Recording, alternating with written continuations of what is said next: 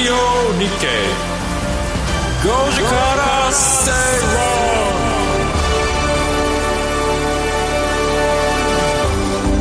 こんにちは松田の勝樹ですこんにちは、アシスタントの八木ひとみです。そして火曜日のパートナーは、キャインの天野博之さんです。キャイン天野博之ですお願いしますよろしくお願いします。えー、ぐっと寒くなったので、松園さんが長袖で、あ珍しいですねええ珍しいですね。いや本当はああのいつも半袖ですから明日も半袖ですよ今日はたまたま今日レアケーたスだまねたまそう長袖はペーセーあでも僕寒くて今紅葉いいしそうですシよーねズンだったじゃなええいですはいはいか日曜日に朝早く起きて日光行ってきましたあ、うわこすごう、い今、すごい綺麗だそうですものすごいね。学校とかもちゃんと4時に起きて4時、ええ4時に起きて車で車で行って7時 ,7 時半に到着していろは坂いいろはろは坂ぐるぐるそう回でっすていろは坂行って自分の運転でそうですそうですうんはあの見見てきましたよ中中禅寺湖とうかんその半月山展望台っていうのかな、中中禅寺湖な半中禅寺湖にあるんですけど、ええそこに行くとその展望台の,、あの駐車場があってそこからちょっと山を小山を登らなきゃいけないんですへねえちょっとウォーキングをしてそう 300m って書かれてたんで、んじゃあちょっと行ってみようと言ったらもう最悪でした、あの直線で 300m みたいなことじゃなくてもうそう山道 のひすっごいこう急勾配を軽装で 300m 軽装で行ったん軽装でまたあらまあ気軽に行ったんで もうひ大悲惨でしたでもね、お天気も良かったですし、めちゃくちゃ良かったです、ねちゃんとじゃああれですねえ衛星とかだけを見てるわけじゃないんですいやねでも紅葉の生を見 て生見ましたけど、ええやっぱあそこだと星めっちゃ綺麗だろうあまなあとそうですよね結局星に思いを馳せちゃったでもあの12時ぐらいにももう帰ったんでああ、じゃあ午前中すごで。い健康的早め早めにへえ早め早めででも今すごい海外の方々渋滞もでねあるからね渋滞もね私金曜日に宇都宮に、あの午前中それこそ行って10時に行って、えっと2時半ぐらいにはもう東京帰ってくるっていう謎のスケジュールだったんですけど、行きも帰りも平日なのにもうほぼ満席の新幹線がいや本当に僕すもごいですね長崎大分また行ってきたんですけど、まあ飛行機がパンパンどこも空いてないなこんなに移動してるなんで移動してるんですかね何の目的があったいやわかんないけどめちゃくちゃす動ごいいてでるす人よはねでも宇都うん宮はそこから日光へのアクセスがすごくいいかあーそうかそうからそうかだからあの海外の観光客の方とかもすごくたくさんいらっしゃって日光はちょうどやっぱりその紅葉が始まってるところなので皆さん行ってらっしゃイるンんでバウンドもまたさらにうん行ってるわけですすね、ごいみたいです来ね週は僕はあの金山を見に行こうかなと金山金山今日ちょっと金山の話金の話しますけどえええゴールドラッシュゴールドラッシュえ金山ってどこ山山金山があった場所ええまあ、そういうの体験して、実地体験すると経験が生まれてくるんで、今度興味が湧いてくるのでその分野をこう調べたくなるじゃないですかなるほど今今はもう取れてる金山ではないももう取れてないんですよう取れて閉山してへえ あれでもあの辺りとかあの辺りっていうか私も昔山口県にいた時にそういう鉱山系のところの跡を、んあのまあ、自治体がこう観光地みたいな感じにしてて、郷土料理とかを出してるんですけど、それが秋田の料理だったりするんですよ、えだからえ出稼ぎで秋田からいらっしゃってる方が多くてその土地ではそのきりたんぽとかをうんよく食べてたんだっていうのとかで、結構面白いなと思交って流のあれになってるわけですそうねなんですよねうん。地す元ごいの料理が面白いなと思いながら行くとやっぱり発見がありますよね。ねえただねもう寒くなってきてるんで本当ちゃんと服装には気をつけてくださ いね。さて今日はですね今更聞けない IT テクノロジーやアプリに関してどこのコはい今日は2本立てでお送りしていきまうんす。2つのテーマについて松園さんに解説していただきますそしてもちろんグローバルマーケットトピックのコーナーもあります松野さんが注目するマーケットトピックに関してですねうんちょっとバタタバタして今日最後プラスだったのかそうなんですよ俺びっくりしたかなり長い下ひげを、えー残して日経平均を終えたということで62円80銭プラスの3万1000円台回復しましたね3万1062円お前35割り込むん銭じゃでないかと思って金利がすごく動いたんですよ終え今て日ます私あの10年債なんですけどアメリカのアメリカアメリカの10年差一時、えーっと5%台にまた乗せましたよね、今日またガンと下がりましたたあまた下がっそうですねそのあたりのお話もねこの後じっくりと伺ってまいりますさて皆さんからのメッセージもお待ちしていますえー番組 X ですね、旧ツイッターをフォローして「ハッシュタグアルファベットご時世」でつぶやいてください、これねあの僕があのウドちゃんと組む前に最初にコンビ組んだ男の子がいるんですけどね藤代君って、えーその人が聞いてくれてます だからメッセージよこせっていう嬉しい「ハッシュタグご時世」でメッセージをお送りください個人的にすみませんお待ちしております藤代さんさて5時から正論今日も盛りだくさんの内容でお送りしていきます Goji Kara Seiron. ラジオ日経5時から正論をお送りしていますこの時間は今さら聞けない IT テクノロジーやアプリのコーナーですえー今日は2本立てでお送りしていくんですがまず1つ目の知りたい話題、えー深海テクノロジーについて ということですね深い海はい、深そうなんです、うん海洋資源大国日本資源覇者にならないとということなんです海けれのど周りいっぱいあるんでしょなんかもうエネルギーだらけなんですよねエネルギーの宝庫まあ未知の領域ですからね海ただ採掘しにくい採掘もしにくいですし、そもそもそこの海中の中に、まあ、深海の中に行くことも難しいあーじゃないですか、はいだから誰も行かない、まあ、フロンティアなんですよねえそれがもし見つかったら全国でそんな動き全世界でそんな動き全世界でそういう動きにならない、ならないなるべくその、まあ、資源があるかないかっていうのをまず調査をしているところもところなんだ少ないですからね、うんまあ日本はすでに日本の EEZ の中に資源があるっていうのをもう研究して分析して、だからやってるってことですねでもそれがピンポイントでどこにあるかっていうのはいまいちまだわからないっていうことなんもうです日か本ねは分かっちゃったんですよねへえだからどこでも掘れや温泉が出るみたいなことじゃないわけだ、うんうん、でも温泉があるってことが分かったから行ってるってことだよそうですそうです日本はそうですちなみに2022年に東京大学の研究グループですね東京大学らの研究グループが海底面の下を投資する技術を開発したということで、どこにこうどんな資源があるかっていうのが分かるようなそ技うです術がもうすでにあるということそうなんでですすねあのレーザーで、まあ、まずどういう地形なのかって分析しなきゃいけないんですよね、でその地形に沿って、えーどういう素材でできてる地形なのか、じゃあどういう、えー機材が必要なのあかー硬さとかそんなことまでわかるそのう硬さもあんでうんそれを 3D レンダリングして、あの分析に使えるようになったんですよ、いやだからもう投資はできるってことだねそうですねそんなねそうですそういでやすこの間もあの羽田空港とかあの荷物チェックとかこう中全部見えてんなみたいな、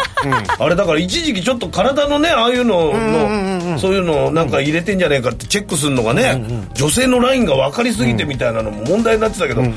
あれ本気出して映像化したら本当にもう透けちゃうぐらいの勢いなんですか、今はできますよ、映像化することも、いえやー怖っすごいです大変ですねねそういう趣味の人たちがそういう分野にテクノロジーを使えばですけどエロテクノロジーをいやいやいやいや でもこそれが強いからなまたでもね人体とやっぱその資源って全然違うような気がするんですけれども、まあ、その今海底面 そうそうこれこれは真面目な話で話なんすでね、なんであの青ヶ島ってご存知ですか、青ヶ島青ヶ島あの伊豆諸島の伊伊豆の豆諸島かな青ヶ島沖青ヶ島って、えええーちょっとカル、まあ、変わったカルデラカルデラがあるカルデラねうん人口でどれくらいだろう1 0習った4 5 0人ぐらいしか住んでないうん、住んでるんですか無人島ではあないあ無人島じゃないですよ有人島です、へー一度あの無人島に一回なったんですけど帰還計画って言って島に戻るぞって言って、うわうわうわうわあちょっと結構離れてる八丈島のさらに南、さらに先ですっていうことです八丈ね島の先に、だから船で、えー、のびのびあのちょっとフェリーがあるんですけどそれでゆっくり行くか、八丈島からこう飛行機で飛行飛行機っていうかあのヘリコプターでこヘリコへえういう島があるんですよ、ええすごいそうですか、はい島知りませんか、まあ、僕島が大好きなんでいろいろこういう島も知って八丈島までだな行ったことあるのは、で今回青ヶ島の海底にはいすごいのを見つけたよっていううんお話なんですよねはい何が見つかったんですかでこれはですね、まあ、簡単に言うと金鉱脈なんですけどはい金の鉱脈なんですけど、はいでこの前先週かな金があんのここに金が金があるんですよこの青ヶ島沖の深海7 0 0ルにある熱水鉱床っていってこう熱い水の、あの鉱脈、まあ石があるんですけどブ岩ワーって出てんですかそう熱水鉱床の中にすごい濃度の濃いゴールドが発見されたとへえ水の中に海水の中にってこと海水の中にもあるんですよもちろんへええ普通の海水の中に金があるそうですよ温泉あちなみに温泉の中にも金あるんですよあのえ皆さんお風呂入ってる温泉温泉旅館の温泉、えうんあそこの水にも金溶けてますからね、硫黄泉とかああいうのそうですそうです普通の温泉の中になんでかっていうとこのそもそも熱水鉱床って何かってこう地下の地球の地下深深部にこう海水が浸透していくんですね、うんえはい海水が浸透してってそれがマグラマグマによって熱せられでてこう吹き出していくわけボですコよーンと、でその時吹き出す過程においていろんなこう有機元素っていうのをうん含んでボーンって出てくると、まあそれ温泉なんですけど、うんなんかそうやって吹き出てくるのが金脈なんですねじゃあ地下深くなんていうのはちょっとすごいんだじゃあそうですでまあのいわゆる陸上にあるなんとか鉱山金山っていうのはもともと海底にあったものがポコッと出てきてお海底だと掘れないけど陸上にあったら掘り掘りやす、まあ、掘れるじゃないですか、で今もう陸上にあるやつはもう全部がゴールドラッシュで終わってるわけでしょ、まあ、日本の場合は菱狩鉱山ってあるので、はいまだ全然終わってないですけ終どわってないけど、まあでも海にあるのに、んあったのに誰も行けなかったけれども、うん技術が発展していけるんじゃんっ行けるじゃんってていうやばいしやかばいもやばい濃度がすごく濃いじゃんと、うんすごい濃度なんですようんでもそれどうやって、まあ、実実際掘りに行くってことじゃないんですよね、あのまあだからロボットを使うんですよ水中ドローンを使って、んガッと取る今思ったけど青ヶ島の土地を買うっていうのはいいん ですよあの話なんですね どうなんでしょう、ゴールドラッシュのあ の皆さんを止めるうん、あ確 かにそうかなるほど掘りに来た皆さんそちらですねだってあのアメリカのガスとかのあの時なんかはもうその土地ねなるほどなるほどでジーンズが売れたとかって言いますもんねその働く人たちがみんなジーンズ履いたから青ヶ島だけにブルージーンズがいいかもしれないうんそれはすごいかもしれないすご いねそこを狙うっていうのもおかしいけどでも青ヶ島は日本の有数のその鉱脈の中でもすごい金が含有量が多いそうですあの、うん奄美大島とかあの沖縄とか他にもねこういったあの熱水鉱床ってあるんですけど、はいはい特にここはすごい濃度だったと、で1トンの鉱石あたり大体1 7ムの金って言ってですねこれはですねはい結構あその菱刈鉱山って鹿児島にあるこう有名なあの鉱山ありますけど、高濃度だったので、うんあそこで1トン1 6ムだかはいらそれに匹敵するぐらいの驚異的なへー鉱山が見つかったそれがブクブク吹き出てんですか今でも吹き出てるっていうかですねこう石になってるんですよもうであー石に出来上がっちゃってるんですよあじゃあもうそれをとうんごぼって取るうんなるほどごぼって取るとともにそもそも熱水が吹き出てるわけですかはいはらいじゃあ金を含む海水がその辺りにはあるわけですそようですよはいね、はいはいはいだから海中の濃度の中に海中の中に金がまあ海水の中に金銀銅が含まれてる海水がその辺り一体あるわすけげでえすすげえねでこれは秋田だったかな昔秋田の温泉であの金を取るっていう温泉からですよ、温泉水を使って含まれている金を取り出すっていう実験があったんですよ、へえでそれと同じことができないかって言ってやったのが今回さらにこの前ニュースになってたのが、えー原始的な藻まあわかめみたいなもう藻おー藻に付着させるっていう実験をやったんですよはあでこれが、えーすごいことですよねここれれねみ水は付着しなくてその金とかそういうのだけが付着するそうでとすこに金はい銀銅などのそういった金属類を吸収、吸着させるような藻へえでこれを2021年に設置したんですよ、その海中にはいでそれをこの前回収したんです回収したらついてたものすごい金ついてるぞってマジかよへー海藻にすごいじゃないですかもうそこに生えてるだけでゴールドホイホイみたいな感じですかゴールドホールゴドですよールドおいおいまあ、でもそれが大量にね、あのーまあ、もういっぱい植えて取り出すぞっていうことはちょっと難しいかもしれないですけど難しいかもしれないけどまあ考え方としてはやり方の一つととししててはそういうねもう原始的な形でもうもう植えてそこに付着させる菌を回収するっていうことも技術的にできるよねってそれがことが分かったえもう分かって実証もできたっていうことなんですよということはこの藻に変わるようなもっとすごい金属だけを吸着させる何かみたいなことが、まあ、発展していくでしょうねだよね、うんでこれが、あのーその海中に含まれている金もそうやって藻で取り出すし、そもそも、あの表面に出てきてる山金脈は地下の、あのーまあ、潜って水中ドローンを使ってで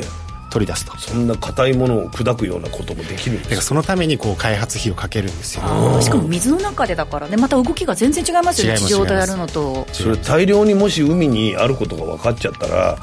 金とか根崩れ起こすんじゃないですかでそこまでのあで実際ですね目崩れ起きるかどうかはまだこれ今 わかんない始めけど始まったばっかり今なん始まったばっでかりその心配まだ早いその心配は全然早いんです けど、はいこういったテクノロジーっていうのはレアアースの採取こう採掘っていうのにも使われるのあーで、うん日本の EEZ に対してこうレアアースを、ね、取得するっていう実験をどんどん始まってますけど、あの去年は、えー茨城県沖かなこれで水深 2500m の、うん地下から泥を取り出すっていう泥を取り出すだけなんですけど、それに成功してますし、へえあその泥に何かこう鉱物とかがレ含アアーまスれがあてるんたでりすあへえで茨城県沖はちょっと一回実証してみようということでやってみたんですようんで今度やるのは、えー今回ですねこれもう決まったことなんですけど令和5年度の補正予算に20億入れてるんですね、で令和7年の1月から採掘をやるっていうこれレアアースの採掘ですよ、さっきのまた金とは青ヶ島とは別の事業、それがもう決まったんですで日本の場合すごくですねここの分野っていうのはあのジョグメティックっていうジョグメティックジョグメティックですよ、ジョグメティックって聞いたことないですか初めて聞きましたジョグメティックとジャムステックっていうこの2つはねあのぜひぜひ覚えます覚えておいてほ何でしすいかんそけの兄ど弟みたいなあえのえジャムステックは海洋開発機構って言って、海洋海地球洋探査船、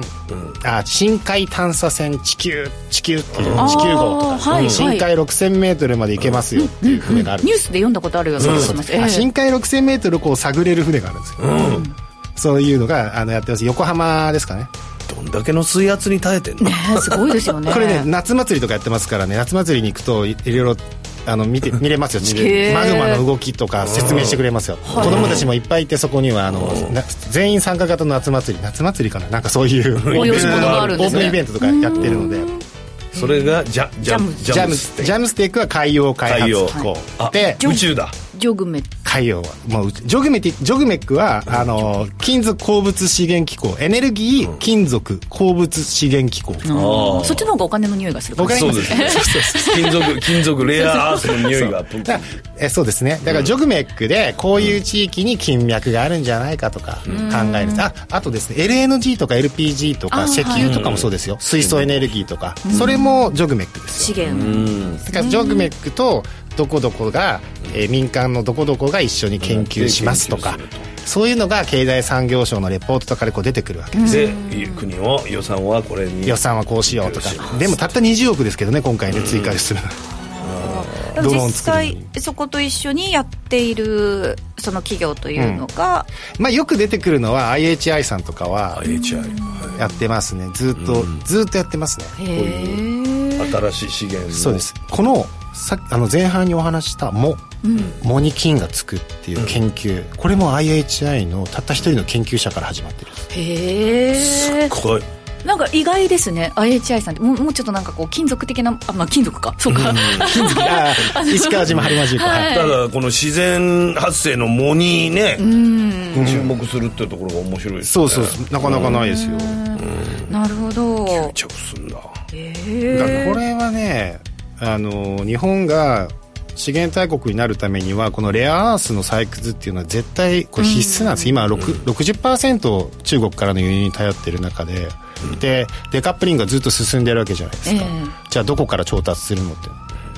どうしますってねまあね大体先探してもまたどうなるかわからないから自分のところでそうなんですよ作れるもんならっていうことですまよあね、今どんどん必要になってるのは分かるんですけどパソコンとか携帯の中にもそういうのレアアースがいっぱい使われてるわけじゃないですか、そうですそそうですそうですそれはまた回収してなくならないもんじゃないんですかえっとですね、その分野もあるんですよ日本は世界で一番都市鉱山としてはすごいんじゃないかって言われ持ってるってことでしょそうです、うんそこもこのエネルギー機構があのやってますそういったところもその国政府がその資料とか出してるっていう出してまこすとよ、なんジョグメですテねィックに対して政府は支援しますし、あの独立行政法人なのでお金を出しますし、でいろんな調査資料っていうのがここで公開されますからなね。るほどで謎だった、りえっとそのモノ技術っていうのは今名古屋の、えー名古屋市科学館、ここで展示されてますよ展示されてるんだ藻についた菌とかへー面白いはいだからこれでそういうのに行くといいんですよねだから俺じゃあススキューバーダイビングのかやつを生地に毛とか混ぜて深いところ潜ったら菌が菌がこうついてそこ振までりは落ないとして帰るみたいなうん と2年ぐらい潜ってれ ば2年ぐらいねもう藻が生えて きて2年働いた方が早いよそうですねただねこれちょっと面白いのはそのさっきの海海水の話海中の深海 700m にこのね熱中熱水鉱床あるって言いましたけど熱水鉱床の周りに生息しているこう生物生物が実は菌を含んでると何それへえだからよくあるじゃないですか、例えば、えー岩牡蠣だと亜鉛が、亜鉛が多いのかなああだ確かにですよね、うん、ミネラルそうなんですよ、だからうそういう、海のミルクみたいな海の菌があるんですリアル金魚がいるんだ金魚が海水の中には鉱物が含まれてるわけですかうらんじゃあそれを濃縮させて食べさせるっていう技術もじゃあアコヤガイとか連れてったらなんかき金みたいなの出てくるんですかね、ええ考え方はこうただ掘るだけじゃないですよって生物を使った生物によるこう研究もあるんいうだ取得エネルギーの取得っていう分野も活発になってますっていうことですね。でもね、そのあたりもなんか全部資料として公開されているものがあるので、まあ、そういうの見て投資のヒントにするっていうしのもますしますします大事です手よということですね、はい面白いこの後も今さら聞けない IT テクノロジーやアプリのコーナー続きます Radio Nikkei. 5時から正論毎度相場の福の神注目企業 IR セミナーを11月23日木曜日東京三田の建築会館ホールで開催注目の上場企業が IR プレゼントには毎度藤本さんによる株式相場展望注目銘柄解説です抽選で150名様を無料ご招待お申し込み方法はラジオ日経のウェブサイトをチェック締め切りは11月14日火曜日出着です皆様のご応募お待ちしておりますポッドキャストで配信中の番組、高井宏明と横川楓のお金の話、資産運用には関心があるけど何から始めていいかわからないそんな投資の初心者に向けた金融教育番組です楽しくお金の知識が身につく話をお届けします。ポッドキャストで毎月第2第4木曜日朝6時に配信中ぜひ聞いてください。 Radio Nikkei. 5時から正論ラジオ日経5時から正論をお送りしています、えー引き続き今さら聞けない IT テクノロジーやアプリのお話伺っていきますが、やっぱ面白いはい、今日2つ目の話題が二つ目なんだ CTEC2023 から見えたものということですね、シーテックあの金曜日終わりましたからね、で私自身 CTEC でこう登壇したりとか、去年一昨年とかをやってたんですよへやえやってそうですもんでも今年はあの、行くことすらしなかったどういうことどういうことです ちかょっと登壇した今年は何があったんですじか時間がなくてその部下に行ってもらって、部下にえやってえもらなんってか情報こことここだけ絶対見といて見とあいじてゃあ注目のところがあったんですねそうなのもう、ち注目ここだけは注目したいっていうのがあったので、松野さんの注目は世界の注目だ からまあ、やっぱり今年のテーマっていろいろあると思うんですけど「ソサイティ5.0」っていうのがまずあって、そこに対して生成系 AI をどうしようかとか、で B B2H ってあのビークルトゥーホームですねその考え方どうなってるのか、ビークルトゥビークルトゥーホームっていういうのはそっか何て言ったらいいんだろうえっ初めて聞きまとバしたッテリーのお話なんですけど、あのー今までまあプラグインハイブリッドとかって自自宅でこう、充電して、うんそのエネルギーを貯めて、はいで使えるよってなってたじゃないですか、まあ、その考え方の逆なんですけど車で蓄電したものを、まあ、どこでも使えるなるほどあなるほどはいはいはいはい、あこっちがエネルギーもらったからそれをまた分そうそう散して使えるようんうん結構それってあのー防災のためにも必要な仕組みですけうんど、はい絶対社会、おうん大きな電池があるみたいなもんですそうよそねうだからうん B2H のテーマっていうのも結構安全保障面とかでもそういった面でも結構注目だったんですが、 H2H っていうのは、うんで僕はこううん結構多分ですねこの番組でも5月かそれぐらいにちょっと京セラのお話一回したと思うんですねよええで、えっと、京セラは今年の5月に中期経営計画を出したんですよ、はいで2026年3月期までの中期経営計画を発表しててこれって創業以来のことだったんですね、え今までそんな発表はしたことがなかったそういう会社じゃなかったんですよ、はい秘密裏にいろいろやってたそうです中期経営計画を出すっていうのは結構ですね企業としてこう、この先どうするんだっていう力づる力強いメッセージ性があるメッセージ性行があると為なのでうち、はこのようにやってますよとうん、だからそこのちゃんと見ていき見ていきたいなっていうのを思ってる一つの会社です、京セラは何を発表したんですでかこの中で彼らは中期計画の中で、この3年間で最大8500円億円設備投資しますっていうえーすごいですねでそのうちの半分近くを半導体関連半導体か、ええ半導体関連ってでも広いですよね京セラどの分野に半い導体のやいっぱいあるんですよへえめちゃくちゃいっぱいあるんでそれこそさっきのレアアースだってそういうだから次につながる半導体っていうと、僕の中ではもうテーマは「ビヨンド 5G」とかああ「通 6G」とか通信系ってことですか、うん僕の中では勝手に決めてるだけですよ、これこれよりももっと早くなる通信もっともっともっとそれは自宅ありますし NTT だったらその ION プロジェクトとかやってるようにあーそうですよねうんまあ、それ関連の銘柄っていうのはやっぱりこう結構見ておく必要が素材とかもそうですけど、あのーガラス系の素材とかね光ファイバーに使われたりするんで、うんうんうんそうい言うってました石ね英ガラスとか言いますけど、うんそういうもの必要なんですけど、今回その面白かった技術があって、うん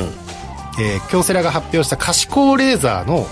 高速無線通信、全然だからこれそれこそさっきの投資できるなんか可視光レーザーって投資できるレーザーなのかなって思っちゃうけど全然違うんですよね可視光可視光線高速あの、レーザー光線なんですよ、うんこれ、まあ、電波による伝送が難しい海中とか、さっきの海中の話にまたなるんですけど、うん水中とか、うんでそういうところねワイだっヤレスて通信でを使電波う入んないじゃんうん、入んないですよ、邪魔になるんで、んうんそれを可視光レーザー使うレーザー光線を使ってあの電波の干渉とか電波障害とかなくあの通信させる w i f i 通信 w i f i 通信っていうのかな、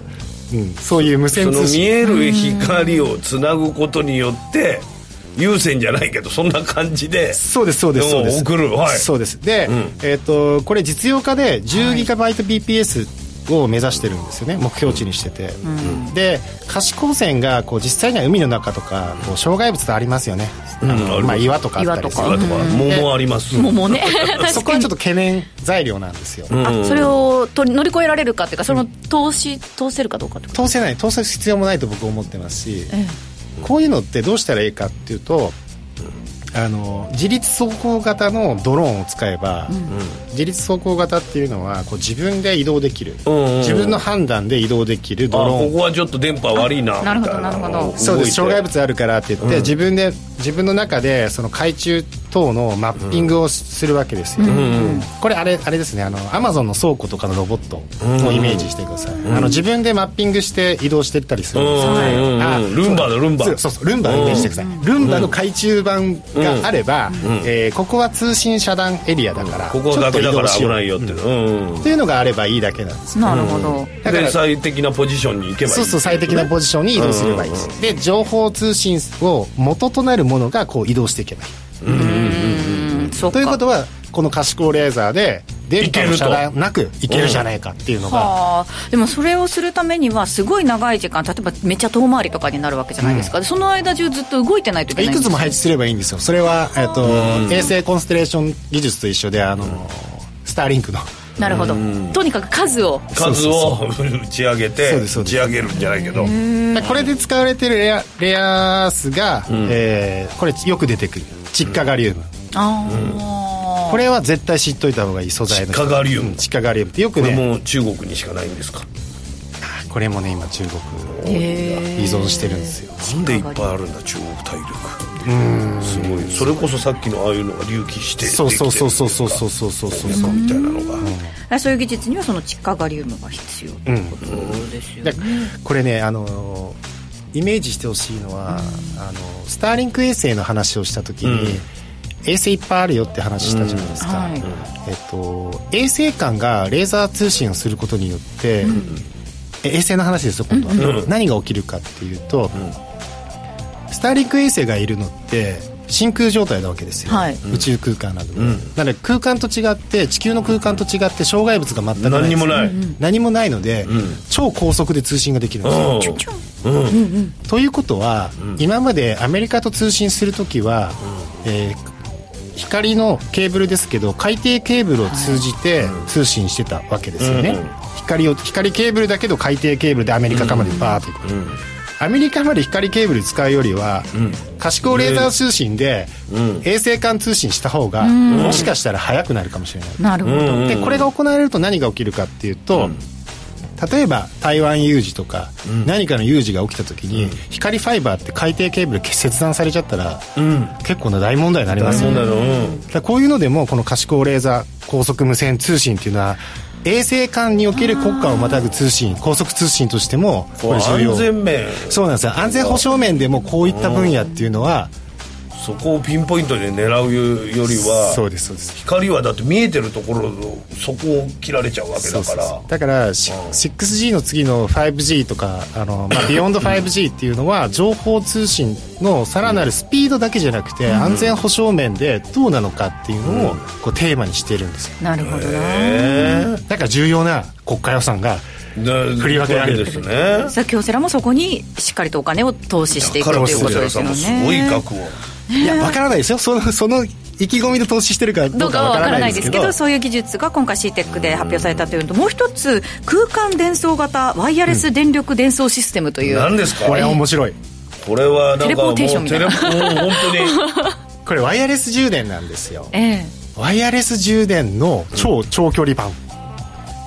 え何にもこの充電の電池のところにやらなくて充電できるそうですそうですこの送電装置に対からこう電力を受け取ることができるっていうね、あのレーザーを使ったビフォーミング技術ビームフォーミング技術っていうのを彼らは持ってるので、えそのビームフォーミング技術を使って電波を受信アンテナに向けてこう高精度に発射する、で離れた物体物体に対してさらに電力をワイヤレスで供給するこれはいいのが浮かんだドラゴンボールシステムだねドラゴンボールシステムオラに力をって言って確かにバー確っかてにエネ元ルギ気ーが玉だえそうそうそうそうそううんなるほどそういうイメージ ですよそういうイメージええじゃあ私充電ちょっと切れそうになったから松尾さんちょっと充電くださいよって言ったら遅れるようになるかもしれ遅ないれるようになるしちょっと面白いネタもありますよスナイパーでこう狙ってあの人充電切れそうだからって言ってスナイパースナイパーの人が何ですかその しし仕事人じゃないけど仕事人優しい充電供給にみたいなうんあ充電いかがですかみたいなそういう人が出てくるかもしれない充電マン、うん、出てくるかな充 電マン方どう かなええ違うでも現実的にはどういうものに使うかっていうと、ええこうドローンですね荷物を運ぶようなドローンとかに、ああなるほ島どとかでずーっと電力を供給しながらずーっと働かせ続けるああ今はだって、まあ、いくら飛んでるとはいえエネルギーがなくなったら自分で帰還して充電してまた飛ぶみたいなことやってるけどそうそうそう遠隔で充電できるならもう遠くからずっと充電しとけばいいとそうですそうですなるもうほそどれだけでいいでもうすそれでずっとあえー、じゃあ自分の例えば一人一つドローンを持ち歩くみたいなこともできるってことですかマイドローンがここについてて いいねそうあそう私はそうドライヤーにしてほしいんですよあの、ドライヤー優先超面倒くさいじゃないです かだからそれを頭乾かしながら家中だか歩らきながマイらドローンを常に頭やっといて、そうはいドライヤーにもなれば、えなんかあの監視して見といてもらうとかそういうのもできるしできるし、あの睡眠とかをちょっと見てもらって、うん見てもらこの時呼吸止まってましたよとかなんかそういうのをやってくれたら無 そ呼吸とかをうそうそおういいなと思うんですけど、マイドローンうるさくて寝れないんですあそっかまあうるさいしまだまだ飛んでるから、そっかそっか、まあそまあそういう夢のある話こんですよ昆虫でもうるさいもんな、うーんみたいな蚊でもうるさい風かも嫌らですもんねだからね今電力自動車のね、あの充電もあのずっと送電を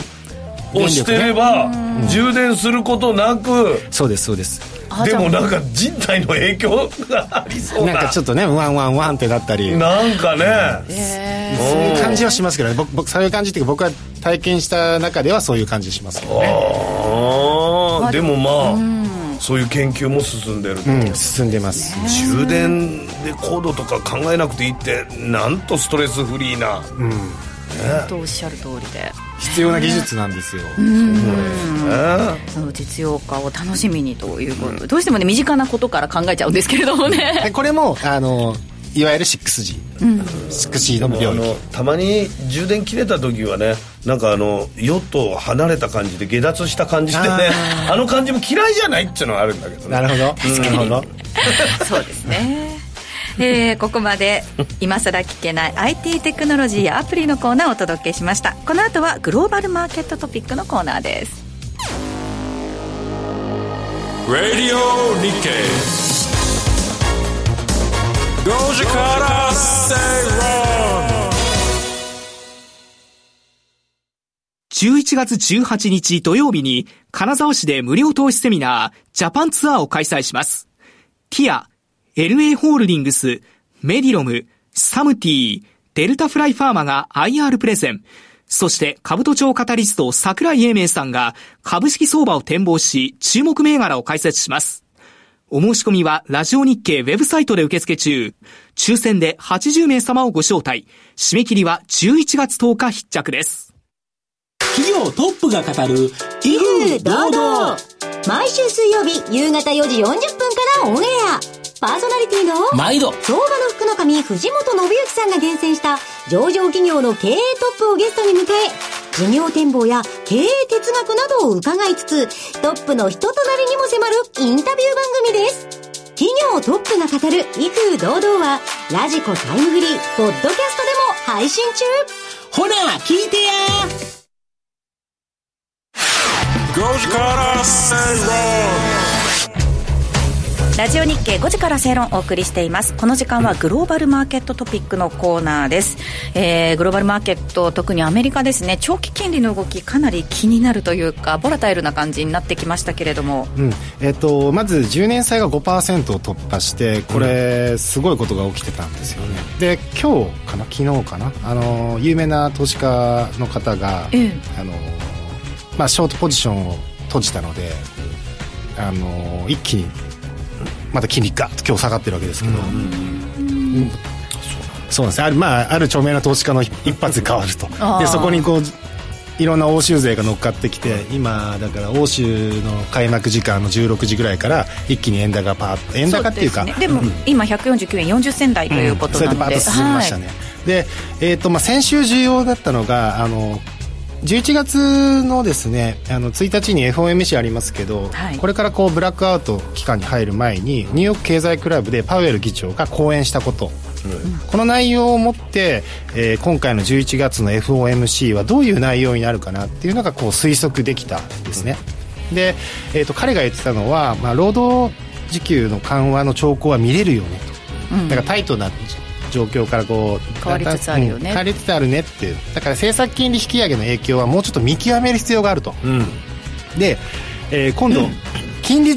て結構ずっと上がってるんですよ利上げをしてなくても今、思惑だけで上がってるのでそうなると金融環境っていうのはこう結構タイト化してるとなので追加利上げの観測を打ち上げす打ち消すような発言っていうのを最初やったんですよ、はいでも結局あの今の金融政策っていうのは引き締めしすぎてるわけじゃないんだよっていうちょっと高派寄りの発言をして、これでまた一気に10年債利回りっていうのがボーッと上がっていくとで金利が上昇するので SP500 っていうのはやっぱりこう下落していくとこういうふうになったんですね で他にもやっぱり不安要素っていっぱいありまして、はいえーまあ下院ですよねマッカーシそうーですよね議長の公認選挙っていうのは18日にありましたけど議長結局選ばれなかったので,、でこれはですね、あのー予算の期限を11月17日なのでつなぎ予算の期限もう1ヶ月切ってるんですねもう一ヶ月切ってるんですよまたそこに向けてこういうリスクオフの警戒っていうのはどんどん走っていくっていう材料がある、で他にもまあいろんな経済面のきあの懸念として NVIDIA の暴落ですよね、あのー中国に対する対中輸出規制を強化するよって言ってそれでまたさらにドーンとだから、えーハイテク系の銘柄っていうのは結構しき、うん、ちょっと辛い思いをしたのが先週ですよね、で他に相変わらずの学生ローンの返済、イスラエル問題長期化、えー他にもこれはですね自動車ローンなんですよ自動車ローンの、あのー結構延滞率っていうのが増えてましてこあれの30年間でもう最大の水準に上昇してるとみんな払えないうーんでもこれ実際 CPI にでも出てるんですよ先月の CPI でもえー中古車で中古車の CPI はですね6月からマイナス0.57月マイナス 1.3%8 月がマイナス 1.2%9 月はマイナス2.5%ずーっと中古車っていうのは CPI 激下がり中なんですよねだから自動車買えないんですよあ買えないっていうこと買えないですよ、えっと、これってあの自動車ローンっていうのはあのサブプライム層が借り手なんですけど、あの信用力の低い借り手サブプライム層ですね、でそこの自動車ローンの延滞率っていうのが9月に6.11%、これだからデータが遡れる94年までなんですけど、その中で最も高い水準です、えー買えないんですよそれローン金利って今どれぐらいのいやめちゃめちゃ高いです水準よなんかねあの10 10パー12あのもうちょっといいってるんじゃないですか、えー20%ぐらいいってますよね金利それだけ高かったら厳しいですよね いやそれ買わないですサよねブプライム的にはですよえだってリーマンショックの時はそれ不動産でそういうことやって払えなくなっちゃってあのダメになっただから中古車はちょっとまたちょっと違額うも少ないですけどもう全然買えないん ですよだけどそれ、まあね、消費者の行動としてはかなり気になる部分ではありま気すよにねなる行動です景気に関ししてはで小売りに関しても、はいあの今回ちょっと良かったんですけど、うん小売りって、えっとそのまあ、シーズナリティがあるので秋のあの開幕シーズンに向けて、開幕シーズンっていうのかなあのあの彼らのこう入入学とかいろんな移動の引っ越しシーズンとかあるのでうんそこに向けてはいこはう需要っていうのは上がっていったので当然その9月のデータとは上がって当然だったんですようんなるほどただやっぱり学生ローンの返済が始まるっていうことは使えるお金は減っちゃうの減でりますよねということは消それは費は減ってくるとでアメリカだとちょっともっと面白いのがですねえっとスーパーマーケットでターゲットってごあ存知ですかはいはいはいはい、あるうん、これターゲットっていろんな店舗占めてるんですよえこれなんか万引きが多そくうてでっすて聞いたんですけど、万引き問題これはごそれはも存う知ないですか物価が高くて万引きが増えてるってこと万引きはですねそういう話もあるんですけど、まあ、うん物価が高すぎてっていうお話もありますが、950ドルまでの万引きはなんて言っていいのかな、うん軽犯罪になりうん扱いになるので、うんうん安心だとかいうこうお話も出てるんですけど、はあまあ、それよりも、うんあのそれは多分表面的かもしれないですけど、うん950ドル軽犯罪だったらやらないので、うんいや生活が苦しいんですよ二重に分かれてるので。で今度スーパーマーケット側は何をするかっていうと、どうせ万引きされる可能性があるから価格を最初から上げとこうと、こういうスーパーマーケットもあるんですよあー万引きされることもあるから万引きされる分の費用を、えーこの本来価格に乗せちゃおうということ本来本来100円だけれども、まあ、300円ぐらいにしとこう、 うわそしたらじゃあ万引きしてもいいかって考え感じになりそうだね万引きする人たちは本当にこう富裕層と貧困層のこのやっぱり格差がやっぱり生まれちゃってんだもう万引きするしかないです、まあ、万引きするとどうなるかっていうと小売小売はですねどんどん下がっていくなのでターゲットの株価っていうのはもう結構結構ターゲット社の株価もずっと下がってますうわなるほど一つのその売り上げだけの問題っていうよりもなんかちょっと社会問題的なところそうですだから、うんえっと、表面的には数値的に小売りって上がってるねって見えるんですけど、、はいやいやちょっともうちょっと深く見ようよと、 逆にターゲットされてるんだなターゲットされてるそうそうターゲットにね ターゲットされてるっていう感じですねだから全然ちょっと不安要素が多すぎるので、 はい気をつけなきゃいけないですよで10年債金利って、えっと、じゅちょっと金利の話しますけど10年債金利って今5%付近ですね、はい下がってますけどでアメリカの定期預金っていうのは大体4.5%程度ですよで SP500 とかで考えると、SP500 の,、あの予想 EPS2024 年の予想 EPS っていうのは、えー、246ドルなんですね、うんこれ当期純益純利益とあの株数を割ると EPS 出ますけど246ドルが大体のターゲット、はいなので今の S&P500 で見ると4000いくらでくらいですか今4250とか4300ぐらいだと思うんですけど、え SP500 が4300で、えー EPS が246ドルってことなので246割る4300で考えると S&P500 に投資すると5.7%程度の利回りリターンなんですよ計算できると、そううん、 5.7%の S&P に投資事業リスクとかある5.7%に投資するのと、債券の5%に投資するのどっちがいいか債券ですよね、ってことになるとじゃあ債券買うかっていう流れがになっちゃってんだという巻き戻しが起きると一気に来るよねっていう状況で今起きてるっていうことですでこうなっちゃうと結構、えーだから事業する気もなくなりますよね、お金借りてまでね金利もね高い100億使って、えーどれくらいですか営業利益例えば10億とか上げるとしたらいや投資の 方がいや債券買って5億得た方がみんなお金をどんどんそうですね ということで使わなくなる事業成長しなくなってくるので、なので株っていうのはこうどんどんどんどん下がってくる、株下がってくるってことなんですよ、ですねこういうことがあるので気を気をつけなきゃいけないはでい、すよそして今週からね来週にかけては企業決算プラス来週は中銀ウィークということなので、そのあたりもちょっとマーケットにどう影響するかというので来週またねいろいろとお話伺えたらと思います、ここまでグローバルマーケットトピックのコーナーでしたゆな豊かな生活ってどんなものだと思ううーん毎日もんじゃ焼き6人前食べることかなリコちゃんは私はねまあお金を程よく持っておくのもいいし、まあ、心身ともに不安なく生活できることかなって思うそんな生活が目指せるかも私立恵比寿役のマネブラジオ日経第一で毎週月曜夕方6時45分からラジオ日経ではリスナーアンケート調査を実施しています。アンケートに答えると抽選でクオカードペイ3000円分が30名様に当たるチャンス。詳細お申し込みはラジオ日経ホームページトップにあるアンケートに関するバナーをクリック。なお、ご応募には日経 ID が必要です。お持ちでない方は無料の新規 ID 取得をお願いします。締め切りは11月7日まで。たくさんのご応募お待ちしています。 5時から正論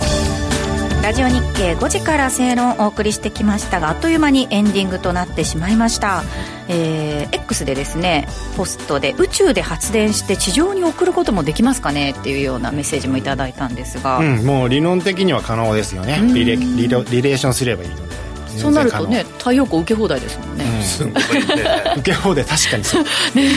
問題エネルギー問題が解決しそうな感じもありますけれども、えねいろいろな今日テクノロジーお話いただきました、